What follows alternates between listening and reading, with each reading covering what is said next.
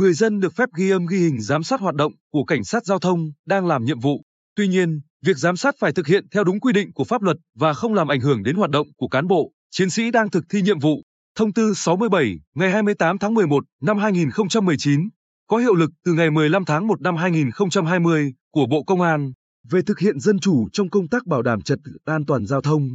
gọi tắt là thông tư 67 quy định, người dân có quyền giám sát bằng thiết bị ghi âm ghi hình cảnh sát giao thông nhưng phải bảo đảm các điều kiện, không làm ảnh hưởng đến hoạt động bình thường của cán bộ, chiến sĩ khi đang thực thi nhiệm vụ, ngoài khu vực bảo đảm trật tự an toàn giao thông và tuân thủ các quy định pháp luật khác. Khu vực bảo đảm trật tự an toàn giao thông là nơi được giới hạn bằng cọc tiêu hình chóp đón hoặc dây căng để cán bộ, chiến sĩ thực thi nhiệm vụ. Khu vực này phải tuân thủ các quy định pháp luật khác có liên quan. Ngoài ra, Thông tư 67 còn quy định thêm các hình thức giám sát khác của người dân với cảnh sát giao thông gồm thông qua thông tin công khai của công an nhân dân và phản hồi qua phương tiện thông tin đại chúng, thông qua các chủ thể giám sát theo quy định của pháp luật, thông qua tiếp xúc, giải quyết trực tiếp công việc với cán bộ, chiến sĩ, thông qua kết quả giải quyết các sự việc, đơn thư, khiếu nại, tố cáo, kiến nghị, phản ánh.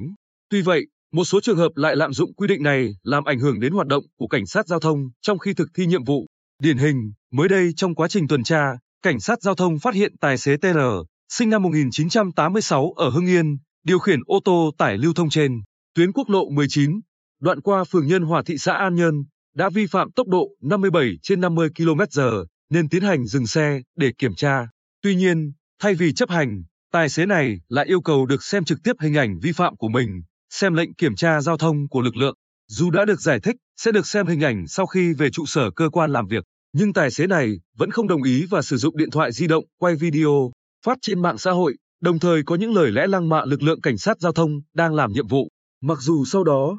tài xế TR đã hiểu và thừa nhận hành vi sai trái của mình, đồng thời xin lỗi lực lượng công an, nhưng việc này đã ít nhiều ảnh hưởng đến quá trình xử lý vi phạm giao thông trên tuyến. Thượng tá Ngô Đức Hoài, Phó trưởng phòng Cảnh sát Giao thông Công an tỉnh cho biết, luật không cấm người dân ghi âm ghi hình cảnh sát giao thông đang làm nhiệm vụ, ngược lại rất hoan nghênh. Nhưng trong quá trình ghi âm ghi hình công dân không được gây ảnh hưởng trực tiếp đến hoạt động của lực lượng cảnh sát giao thông đang thực hiện nhiệm vụ. Cụ thể, trong những khu vực có lực lượng chức năng làm nhiệm vụ, người dân ghi âm ghi hình sẽ phải giữ khoảng cách nhất định. Trường hợp các tổ tuần tra kiểm soát của lực lượng cảnh sát giao thông đang phối hợp với công an truy bắt tội phạm thì người dân cũng cần tránh việc ghi âm ghi hình, thậm chí livestream gây cản trở đến hoạt động phòng chống tội phạm của lực lượng. Người dân ghi âm ghi hình giám sát cũng phải phù hợp để đảm bảo an toàn cho mình cũng như lực lượng thực thi công vụ. Người dân không cầm máy quay, điện thoại dí sát vào mặt, vào người cảnh sát giao thông, cản trở hoạt động bình thường của cảnh sát giao thông. Trong trường hợp người dân cố ý quay phim, chụp ảnh ghi hình, cắt dán, chỉnh sửa, đưa ra các thông tin không đúng sự thật, xuyên tạc hoặc tuyên truyền, phát tán trên mạng xã hội nhằm vu khống, bôi nhọ danh dự, nhân phẩm người khác hoặc gây thiệt hại đến quyền và lợi ích hợp pháp của cơ quan, tổ chức, cá nhân khác thì sẽ bị xử lý theo luật an ninh mạng. Thượng tá Hoài lưu ý, có thể nói, việc người dân ghi âm, ghi hình lực lượng cảnh sát giao thông khi đang làm nhiệm vụ sẽ giúp phòng ngừa tiêu cực, nâng cao ý thức người thực thi pháp luật,